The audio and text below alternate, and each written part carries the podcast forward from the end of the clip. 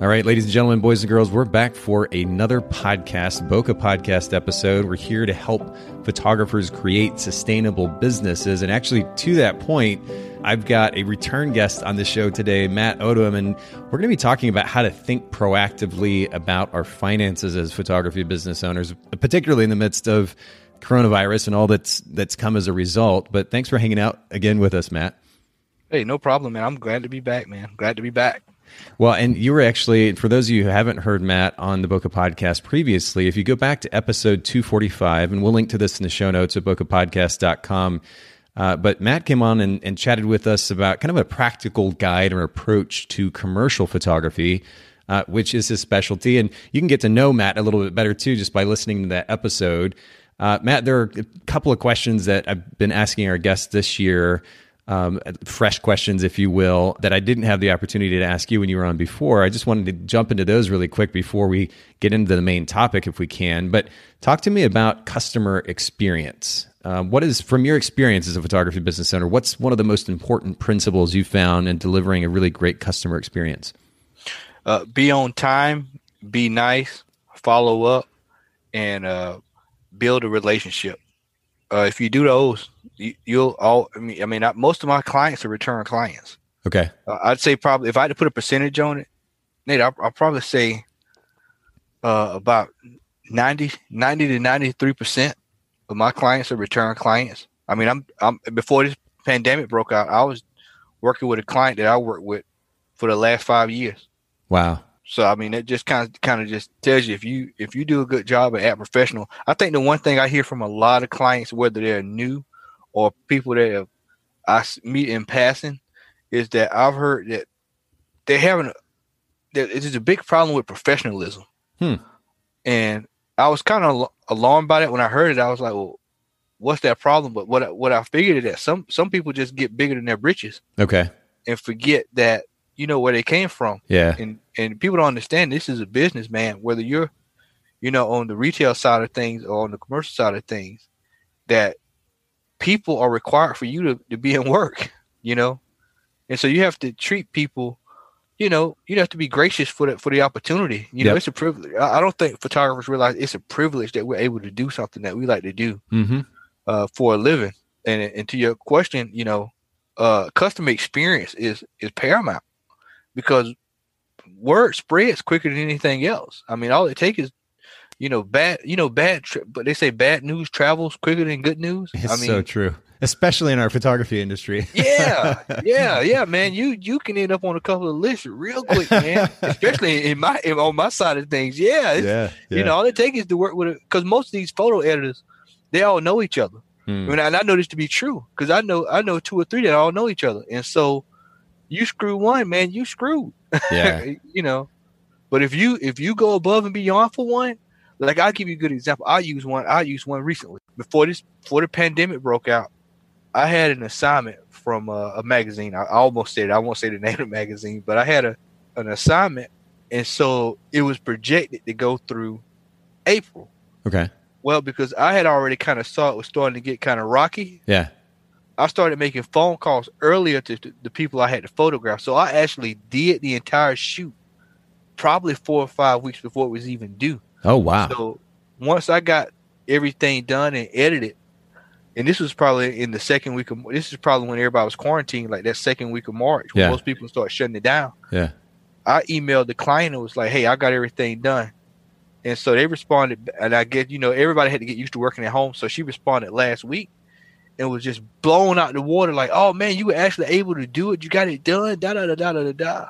That was an opportunity there. To, you know, that client is probably going to work with me from here out.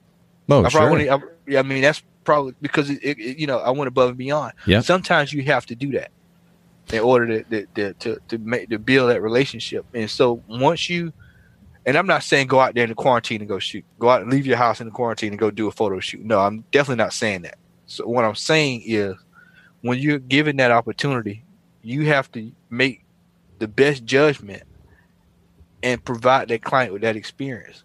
Now that was a, that was a situation where I just saw, uh, uh, you know, let me if I can get this done ahead of time, I can. If not, then then I can't.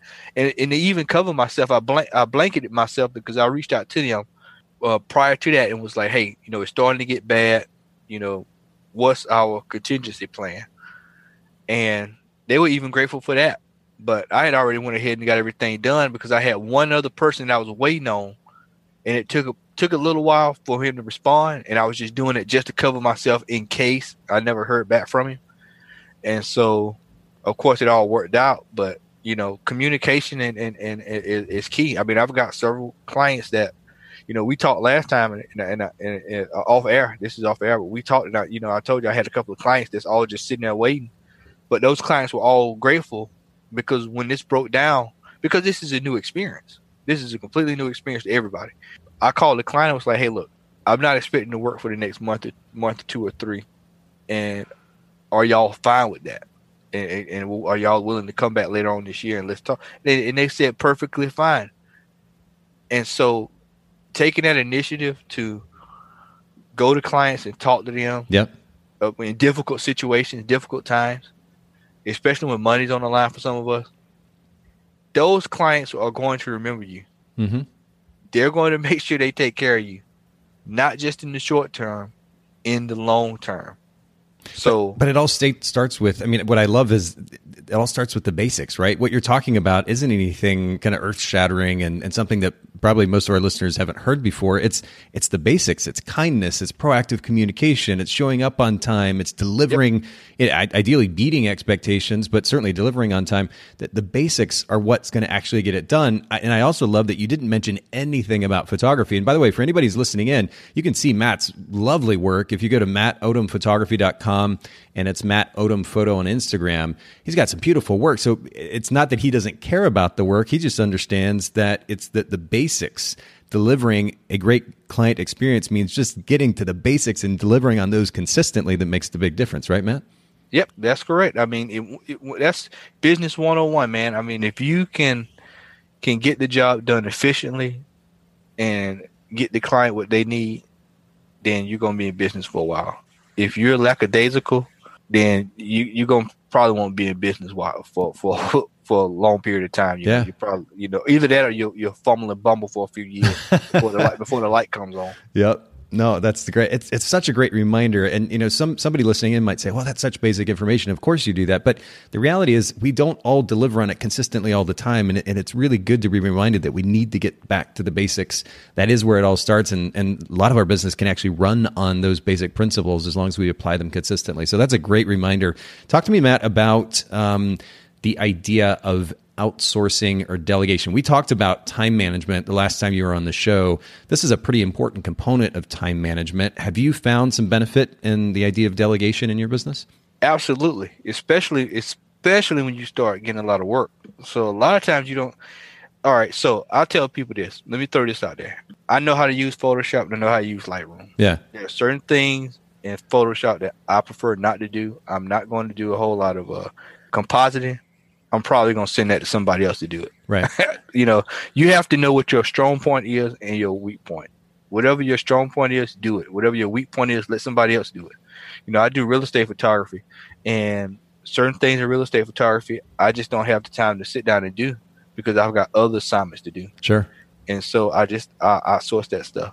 I mean, it's just, just understand now if you can do it all there, there's some photographers man that are gifted you know I, I, know a couple of commercial guys that do really good work man and they're able to do it and even do 3d rendering and stuff like that in the process of doing it so i mean if you if you're gifted to where you can do all that then by all means you know do it you know you'll save yourself money you know uh but if you know that your weakness is compositing or your weakness is color balance or whatever then don't be afraid to send that stuff out. First off, you should already be charging enough to where you should be able to outsource it if you need to anyway. Right.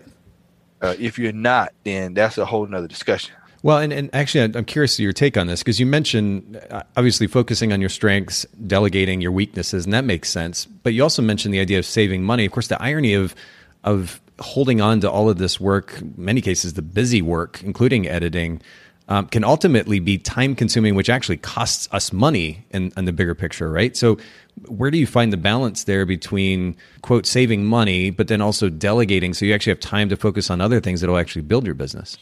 Uh, actually, man, you know what I found is that if if you this is gonna sound funny, but if you actually outsource what you need to get outsourced, it actually works out for you long term because you're not having to explain yourself to a client. If that makes sense, you're not trying to have to explain why you're late on something. Right, right. Or forfeiting a percentage of whatever they paid you because you you couldn't get it done on time. How, how many? Uh, and I know you you probably start laughing. I'm bringing this up. How many photographers you talk to that do weddings that it takes them forever to do a wedding album? Yeah. oh, months, months, even longer. Yeah, absolutely. I mean, and for those who are videographers that just happen to be listening, you we all know that videographer that recorded the wedding, and it's been two years, and the, the couple still haven't seen it. yep. Yeah, I mean, so, it's funny, but it's not right. I mean, it sucks for yeah. the client and the experience, and ultimately, it's a poor reflection on your brand. Yep, yep. I mean, it, it's a. I mean, it's better than you having to refund sixty percent of what they paid you when all you need to do is send, you know, maybe a couple of fifty bucks or whatever to some people, and, yeah. and get somebody to edit whatever needs to be edited, and you you're done. Yep.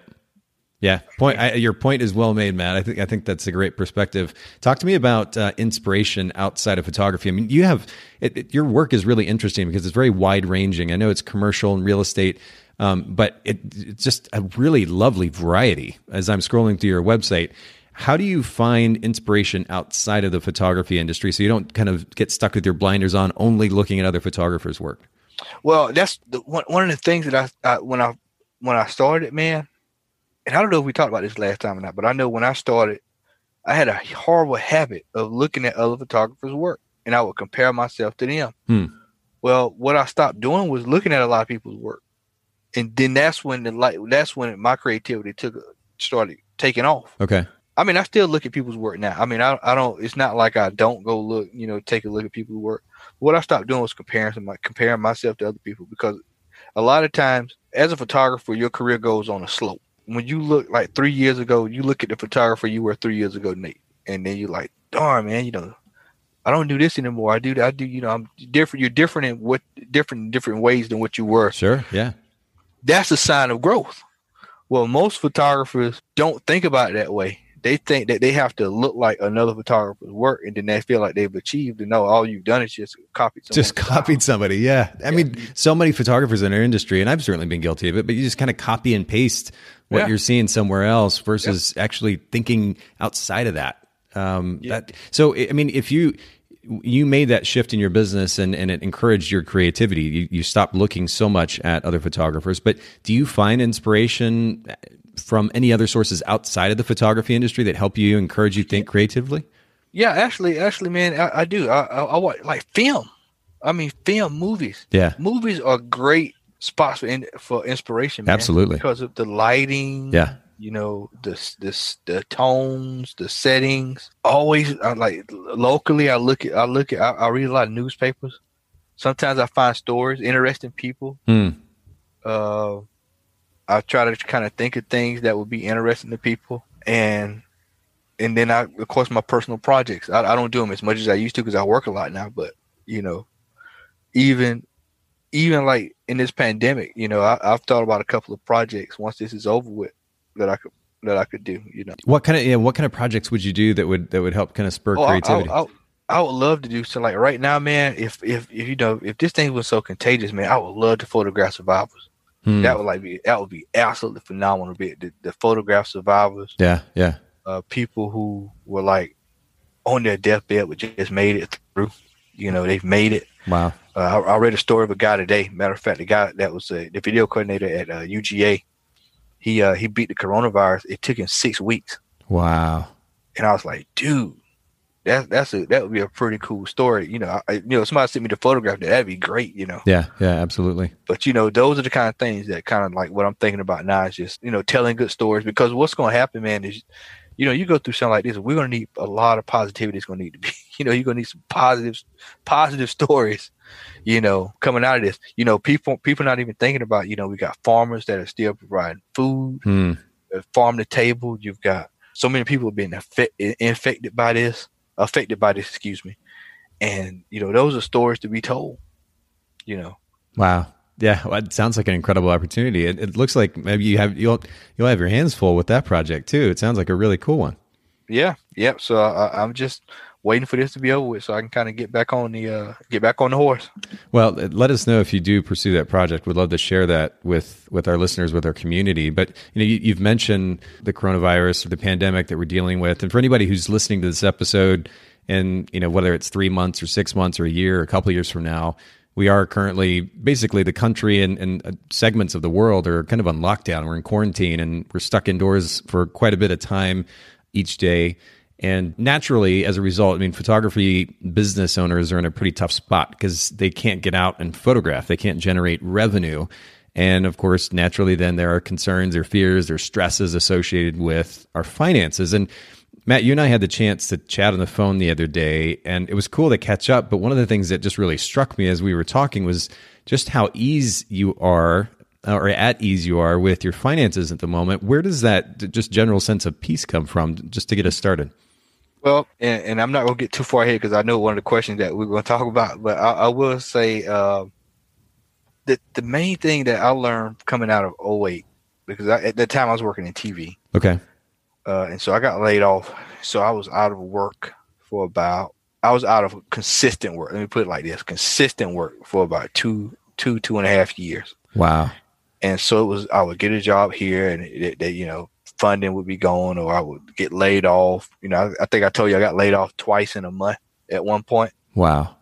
And and then I got one job where I was only getting paid six hundred dollars a month.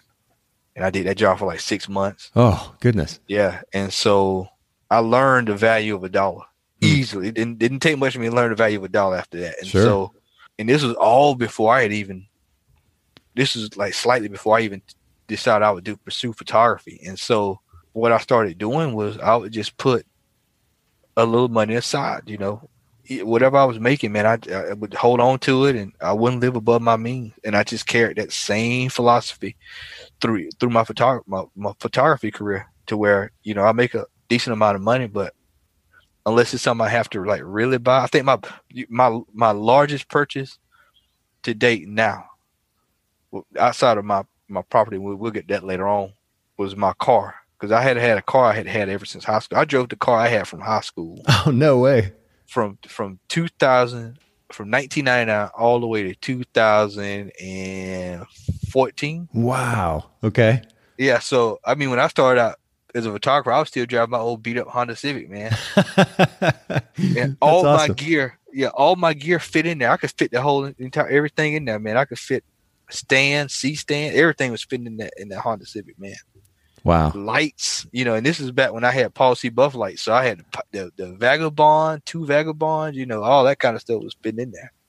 And uh, I just was like, now everybody was like, oh, you need to get a new car. You need to get a new car. I was like, nah, I'll get one when this, when this one, when this one finally tips over. Yeah. Yeah. And even then, when it did tip over, I went and got a car that I could actually afford. You sure. Know? Yeah.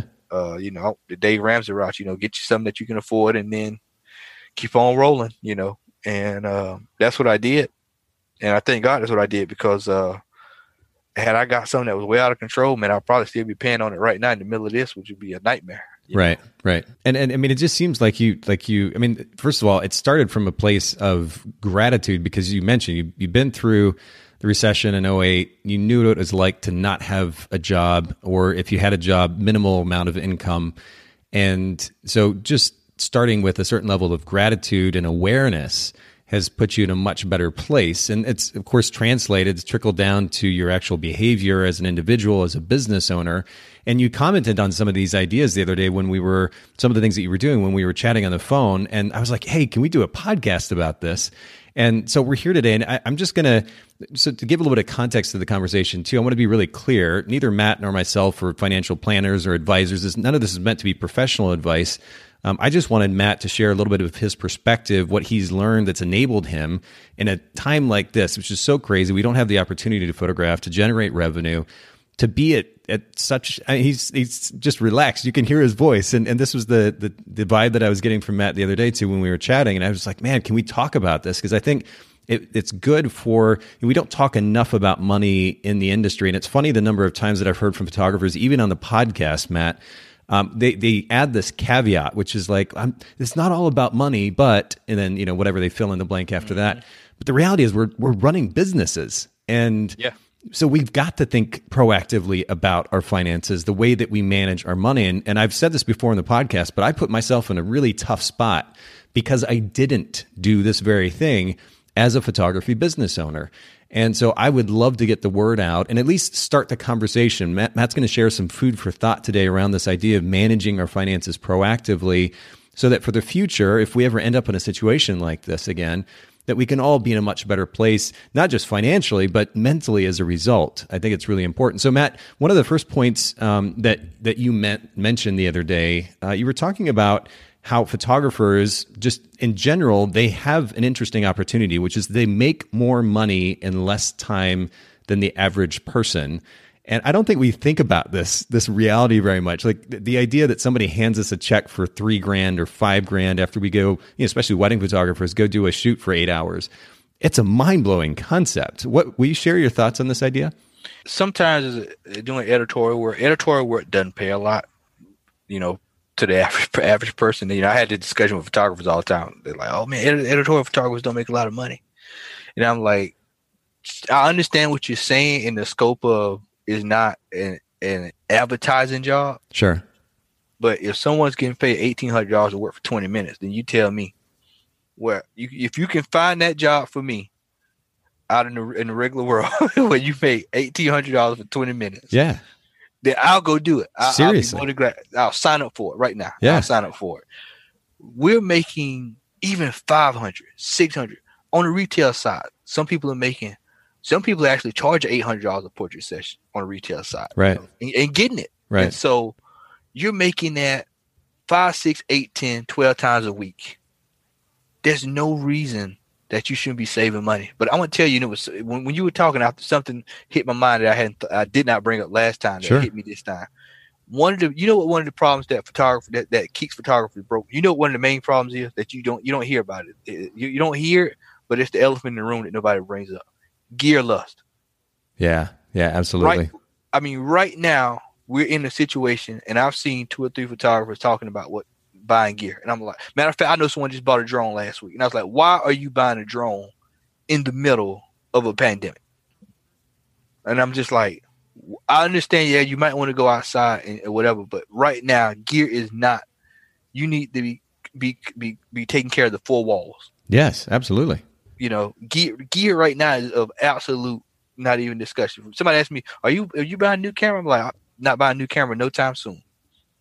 Especially since this happened. Right now, I was thinking about getting a new camera towards the end of the year, but since this happened, no, I'm not even worried about it right now. That's the least. Of, I've already got two. I mean, what? I mean, at this point of the game, why why would I even entertain that? That's money that that, that need to be spent. Well, and you, we actually did talk about this a little bit the other day. You were talking about how we've got, I think you said something about how like we've got this gear that is amazing as it is. The notion that we have to continue to go buy the latest thing is just kind of crazy. I mean, I, I can think back to my first digital camera as a professional photographer because I started in film. My first digital camera was a Nikon D1X. It was less than six megapixels. The dynamic range was terrible. And yet I could get a stunning 20 by 30, 30 by 40 print out of that thing if, if I did it well. And yet we're we're worried about not having you know whatever fifty eight thousand megapixels. I mean it's it's yeah, crazy yeah, these days yeah. what we're trying to upgrade for. I was I was I was this, this is about a year or two ago. I remember I, this forum I was on, and this guy put up this photo and it was like, "This is the most like the most followed Nat Geo photo," and it was shot on a three megapixel camera. Yep, yep. And I was just like, this is exactly why I tell people I don't uh, this whole gear lust thing, man. You know, it's just it's crazy. I mean, it's like people the Sony Sony came out with a new Mark whatever, and so everybody's got to go get that one. That was it's only about five megapixels better than the one that right. Yeah. You know, you know, it's not like you were getting it like for me. I tell you, I, I was thinking about getting a new Canon camera, the new uh mirrorless. Okay. Partly because I suffer from uh carpal tunnel. Okay. And so you know, a 5D Mark IV, it gets heavy. Yeah. or a, 5, a 5DSR, it gets heavy. Yeah, yeah. And so after a while, you know, your, your wrist starts to hurt. And so um, I said, well, I, will probably break down and get a mirrorless camera once they get the, the stuff that I need on it.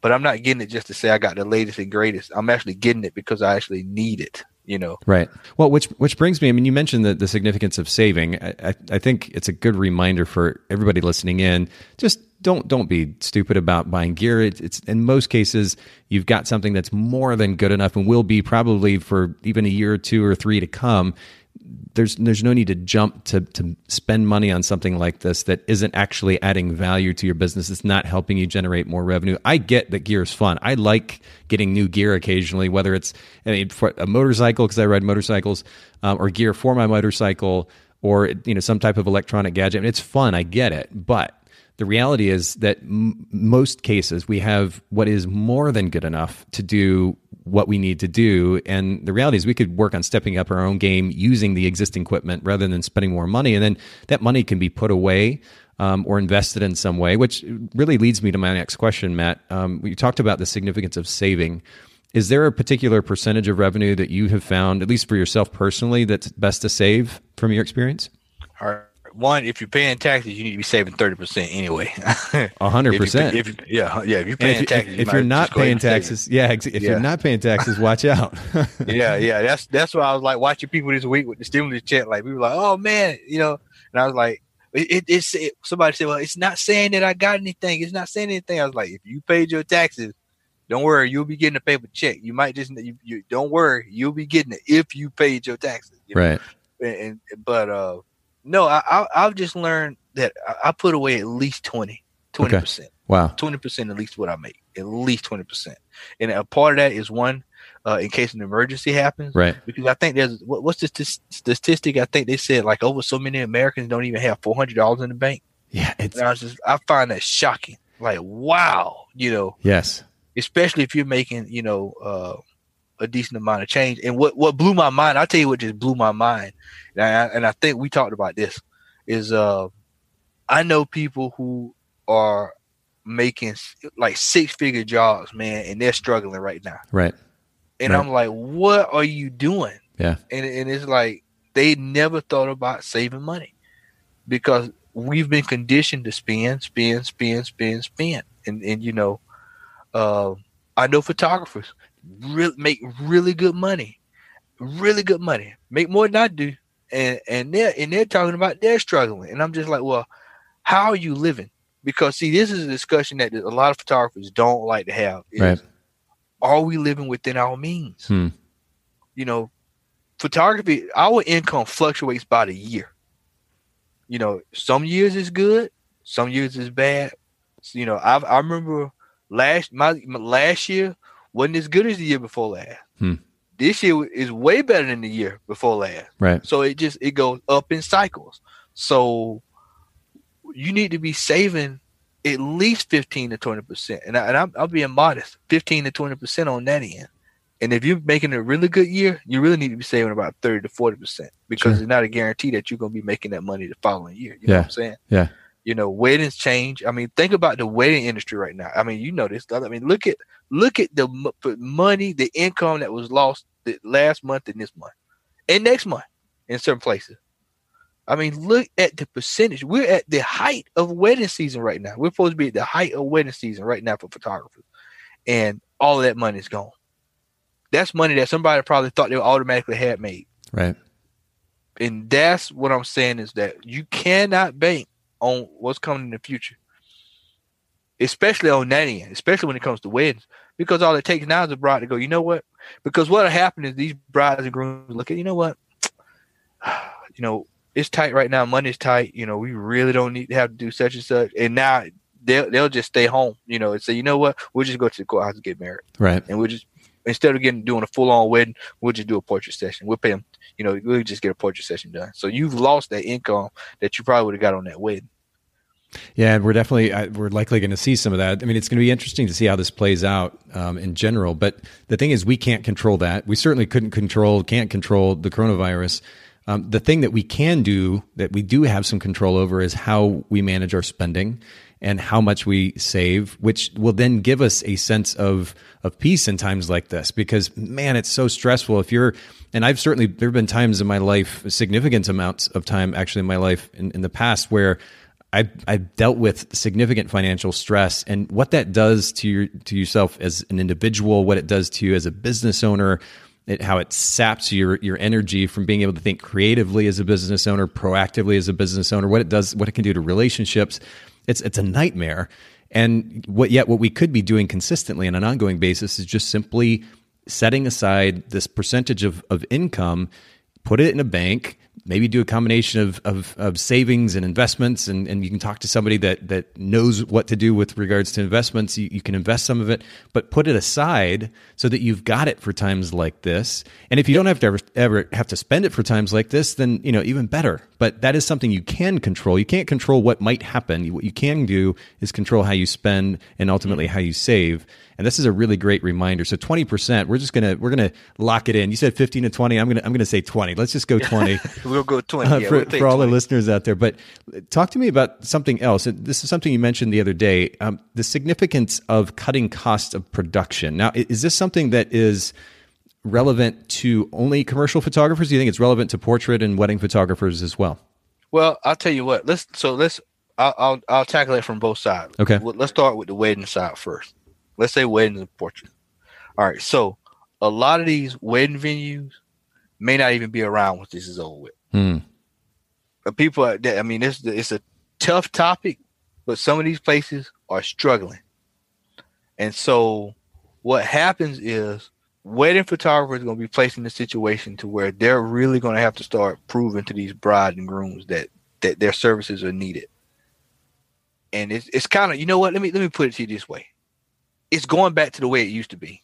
You remember you remember you remember Nate probably back in 2010, 2011 sure. when everything was back on the uptick. Yeah. And you you would have to go back and it was you know you would have to really prove to those bride and grooms that hey this is what I offer this is that sure and then you saw a period where it went to where venues started popping up all over the place. You remember that? You remember? You, yeah, it's true. You, know, you, you, remember it just went through a phase where everybody had a wedding venue. You know, the wedding venue here. You know, everybody. Now, and now you look.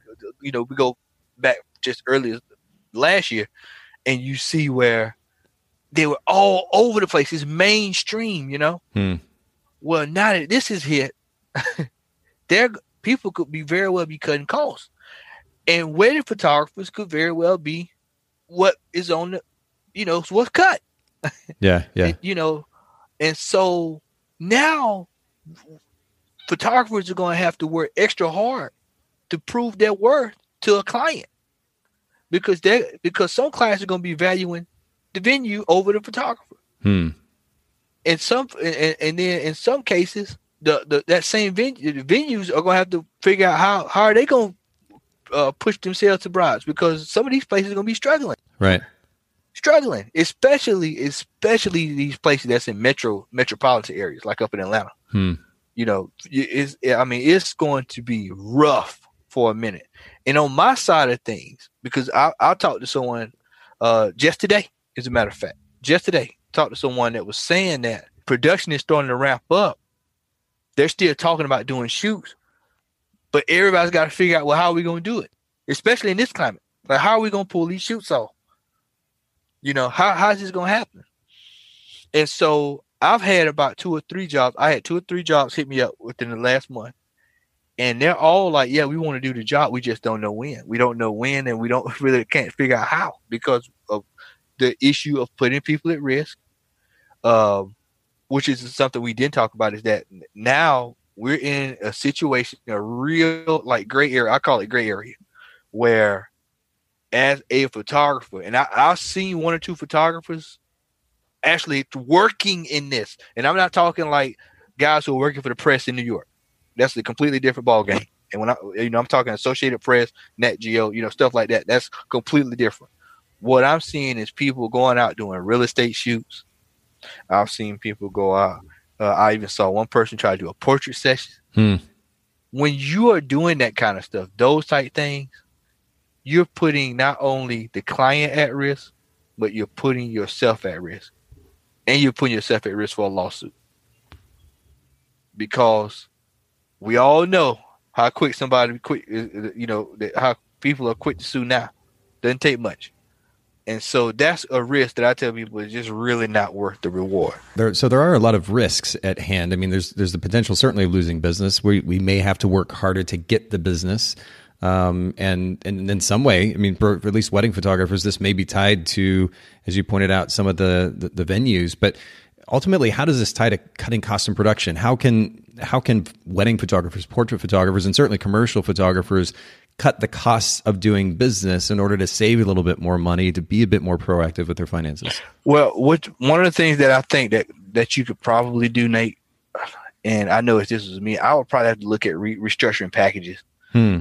and we talked about this. I would probably I would probably restructure some packages because people are gonna come out of this, and and, and like I told you, if I, I if I did not if I had not gone through this before, then I couldn't I wouldn't be able to answer these questions like I can. Sure.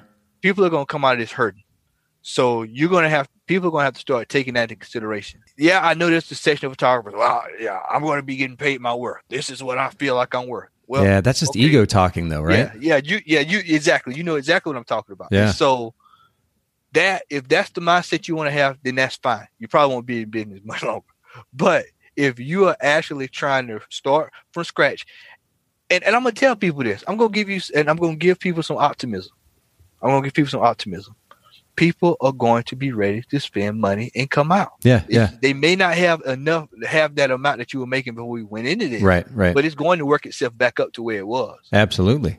And so you're going to have to be mindful going forward. I've got clients that think about this. I've got co- companies and businesses that are struggling. They're still trying to make payroll in certain cases. I can't expect them to pay the top dollar Mm-hmm. But what I can do is work with them with what they have. Not only will they pay me, but in the end, once again, it goes back to that very first question you asked about customer service. That client will always remember that and they will always call you. You have to think long term client relationship right, right. going going forward. Don't look for the quick dollar. Go for long term. If you have a client that's worked with you for over 10 years, five years, that client is going to pay you two, three times more over than you would probably make on one job.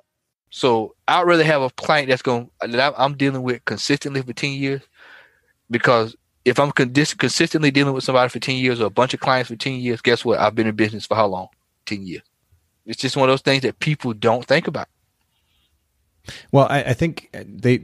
So a couple of points that you made. One, we, we, do have to be willing to set ego aside, understand that adjustments may be necessary. Because I, I tend to agree with you. I'm I'm very hopeful, actually, as a business owner, as an individual, um, that there is going to be a even a strong rebound from this. And you're right, there may not be as much money to spend, but I think people are going to be so stoked to be free again and to get out yeah. and to go about living their lives again that that they are going to be willing to spend money. We just have to understand it may not be as much. So to to your original point about cutting costs of production, we, we might be able to rephrase this almost as just being willing to adjust price points of the services that we're offering.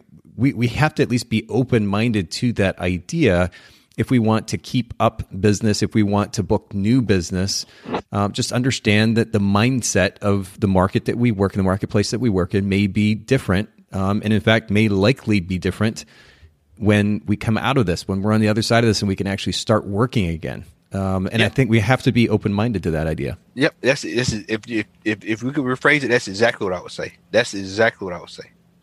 And then I, I, want to hit on one more point, and this is something that you brought up that was also really interesting to me in, in our conversation the other day. You mentioned rental property. Um, now, again, I, I want to reiterate: neither you nor myself are, are, financial advisors here, so we're just kind of talking about uh, Matt's experience. But I, I, think this is a really great example of a photographer, a photography business owner, thinking outside the little box that they live in. As in, this is the only way that I can generate revenue, income for myself. You stepped outside of that, and you've actually found benefit in purchasing and renting property. Can you give a little bit of context to that conversation? Absolutely, man. I um about a year ago, I came across a job. I had a job that paid really good money on, on one job, and so having paid the IRS twenty eight thousand dollars a couple years ago, I was like, I don't want to do that again. you know, it sounds like if I if I'm going to do something, of course I pay my tax. But I was like, you know what? If I'm making lo- large lump sums of money like right, that, right, then I've got to find a one. I started thinking about what happens if something like this happens I was like, oh man, what what happens? Because I'm not not working. And so I said, well, I've got to find a vehicle that can generate income. You know, and so that's a friend of mine mentioned to me about doing real estate. And of course, at first I kind of was like, you know, I hadn't thought about it, but then he sat me down and showed me and was like, "Hey, man, you know, you can find you a decent property." And I think a lot of times people think um, it requires a lot, a whole lot of money, Hmm. and it doesn't. You don't have to go find a hundred thousand dollar house and rent it out. Right, right. You know, you can go find you a nice 25, 30, 40,000 dollar house depending on your market. And uh and in some cases if you look hard enough, man, this is this is what what I I struck gold was I found a property that only needed about roughly maybe $3500 of fix up Okay. and so I was able to get that house up and running and having a tenant in and so my mortgage is so low that my tenant covers my mortgage like two times over. Wow. And so, uh, even with this pandemic, I gave them like last month, and, and then I and then I told them we talk about May, but they're still working, so I'll probably start, end up getting rent for the next couple of months. You know, and this is just on a monthly basis, Sure. just as, you know on a per month basis, depending on how the, everything turns out. But they are, uh, I mean, they've treated me well, man, and even in this pandemic, man, I mean, I'm, I, you know, I'm still getting paid, you know, in addition to what I was getting paid when I was working, you know, doing my jobs.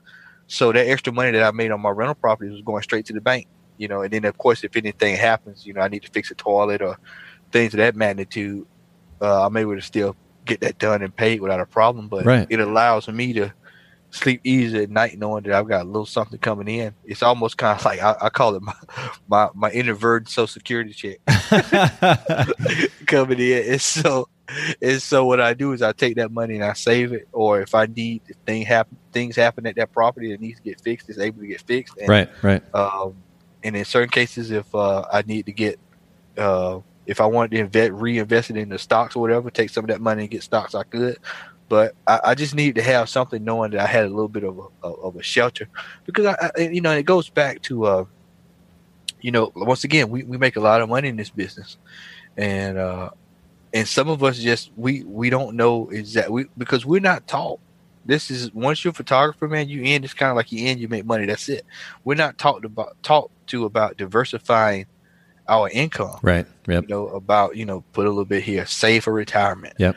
Uh, you know, things of that magnitude. And so when we hit a rough spell like this, this is when everybody like, oh man, what do I do? You know, well, I hadn't thought about it, you know, and that's not to knock anybody because I was like that. You know, I had I told you I, I didn't start thinking about it until last year was like, okay, because stocks are cool and we talked about this. Stocks take time.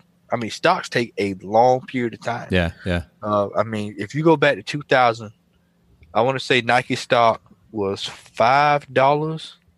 Yeah, our, our mutual friend or like was just that? posting about Yeah. that today or yesterday. Yeah. Yeah, yeah, yeah, yeah, yeah. I, and and and so then you look. It took so long for it to get to where it is. Well, most of us are in our most of us are in our 30s and 40s. Well, 50s and 60s is when all your health issues start popping up. You know, Lord willing, that doesn't happen. But you know, that's when you know you have to start thinking about that phase. So, well, what what's going to help you get quicker to that phase is rental property.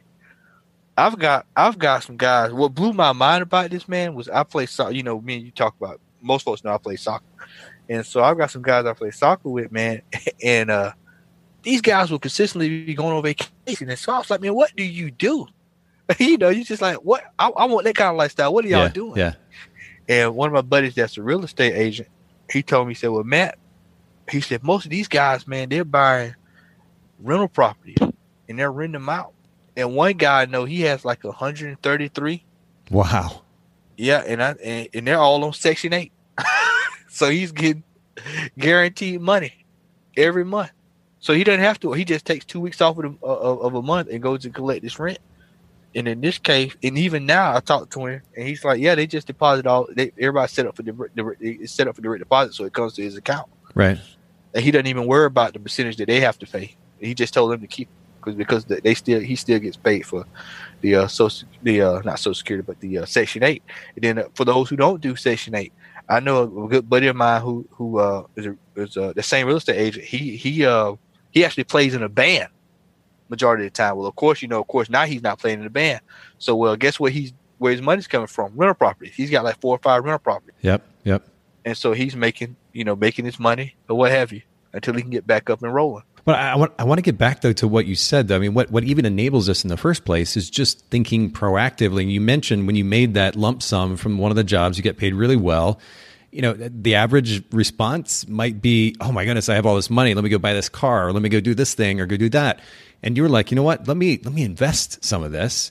And you've done that. It's already generating dividends for you, which is fascinating and, and even more interesting. And we may actually have the opportunity here very soon to to do an episode on kind of an intro to stock trading episode uh, and because I think it's an important conversation for photographers. Again, as you pointed out, Matt, to think about diversifying revenue streams. But if you've got a rental property that's generating revenue and you're actually making a profit from that, you take that money and invest that. Now it's a double win yeah, um, in, in the long run. And, and, let me throw this in there too for those who might have student loans. I mean, hey, you know, if you don't want to pay student loans, hey, get you some rental property, let your, your tenant pay it for you. Yeah. Pay on your student loans that way. Yeah. You know, I mean, it's just so many ways that, that I always use the analogy. You know, how do you eat an elephant? And it's one bite at a time. Yes. You don't eat it all at one time. You just bit by bit by bit by bit. You know. Yeah. Wow. It's it's such a loaded conversation, and and I know that. Uh, uh, this is like you and I, Matt, are kind of talking beyond our, our, our pay grade or our profession, if you will. But I, I just thought that it was it was such a great conversation the other day. I was I was very impressed by had a lot of respect for and ultimately encouraged too by our conversation, and I wanted to share just in a, again in a conversational manner the, the stuff that you had shared with me with our listeners. And if nothing else for those of you listening in some of this maybe you already knew maybe you're already doing it. Others maybe not. Take it at least as food for thought points of consideration. Talk to a financial planner. Even start with something as basic as talking to your accountant and, and looking at how you can proactively save in the way that you're managing your, your income and your revenue streams eh, when it comes to taxes. But but be proactive. That's the key thing here. Yep. we need to stop reacting. We need to start thinking proactively yep. when it comes to our money. Yep most most people don't even realize that you can go to a uh, that we that you can get a SEP IRA which I actually have one of those too a SEP IRA and you can I think that is uh you can fund that up to like fifty thousand dollars or something like that. It's I can't quite remember exactly how it operates, but I know that it's tax you can it's tax deductible, and it's basically man like for a regular full person that has a, a IRA, they can only put a percentage in up to so much, but we can go way past that threshold because most of us are you know we're small businesses, and so I would tell people, man, check with your local bank, check with your local financial advisor. You know, it's a, called a SEP S E P I R A, and it's something that you you know you might want to look at if you know for retiring. But you know, I'll always say diversify your your your uh your money. You know, make sure you got not just in one particular pot, but you kind of got it spread out all over the place. Yep. No, and, that and that's a good way to really sum up the conversation. Yep. I, I really appreciate you making time to share with our community. Come back and hanging out with me, Matt. And um, yeah, no problem, man. I'm always always good talking with you, Nate. Well, and would you mind just sharing one more time where our listeners can follow you, your website, and social media as well? Yep, you can follow me. I'm more active on IG than I am on Facebook, but my website is uh, Matt Odom Photography, M A T T O D O M Photography.com. And you can find me on IG as a uh, Matt Odom Photo, all one word. And uh, and uh, you can always check out my other podcast that we did uh, about what is it a year ago now? It's been something like that. Yeah, episode two forty five. Yeah, we'll we'll put that in the show notes at bokehpodcast.com along with Matt's site and social media. And uh, once again, thanks for making time to hang out with with us, Matt. This has been a really great conversation. Hey, man. Likewise, man. And you be safe, brother. Thank you so much for listening to the Bokeh Podcast. Will you let us know what you thought by leaving a review of the podcast in the Apple Podcast app? And I'd love to hear from you personally with your thoughts about the podcast and suggestions about future topics and guests for the show. My email is nathan at photographersedit.com. The Bokeh Podcast is brought to you by Miilu, the simplest way for photographers and coordinators to collaborate on shot lists and timelines for weddings, parties, and other amazing events. Visit Miilu, M-I-I-L-U dot com. This podcast is also brought to you by Photographers Edit, custom image editing for the professional photographer. Visit photographersedit.com.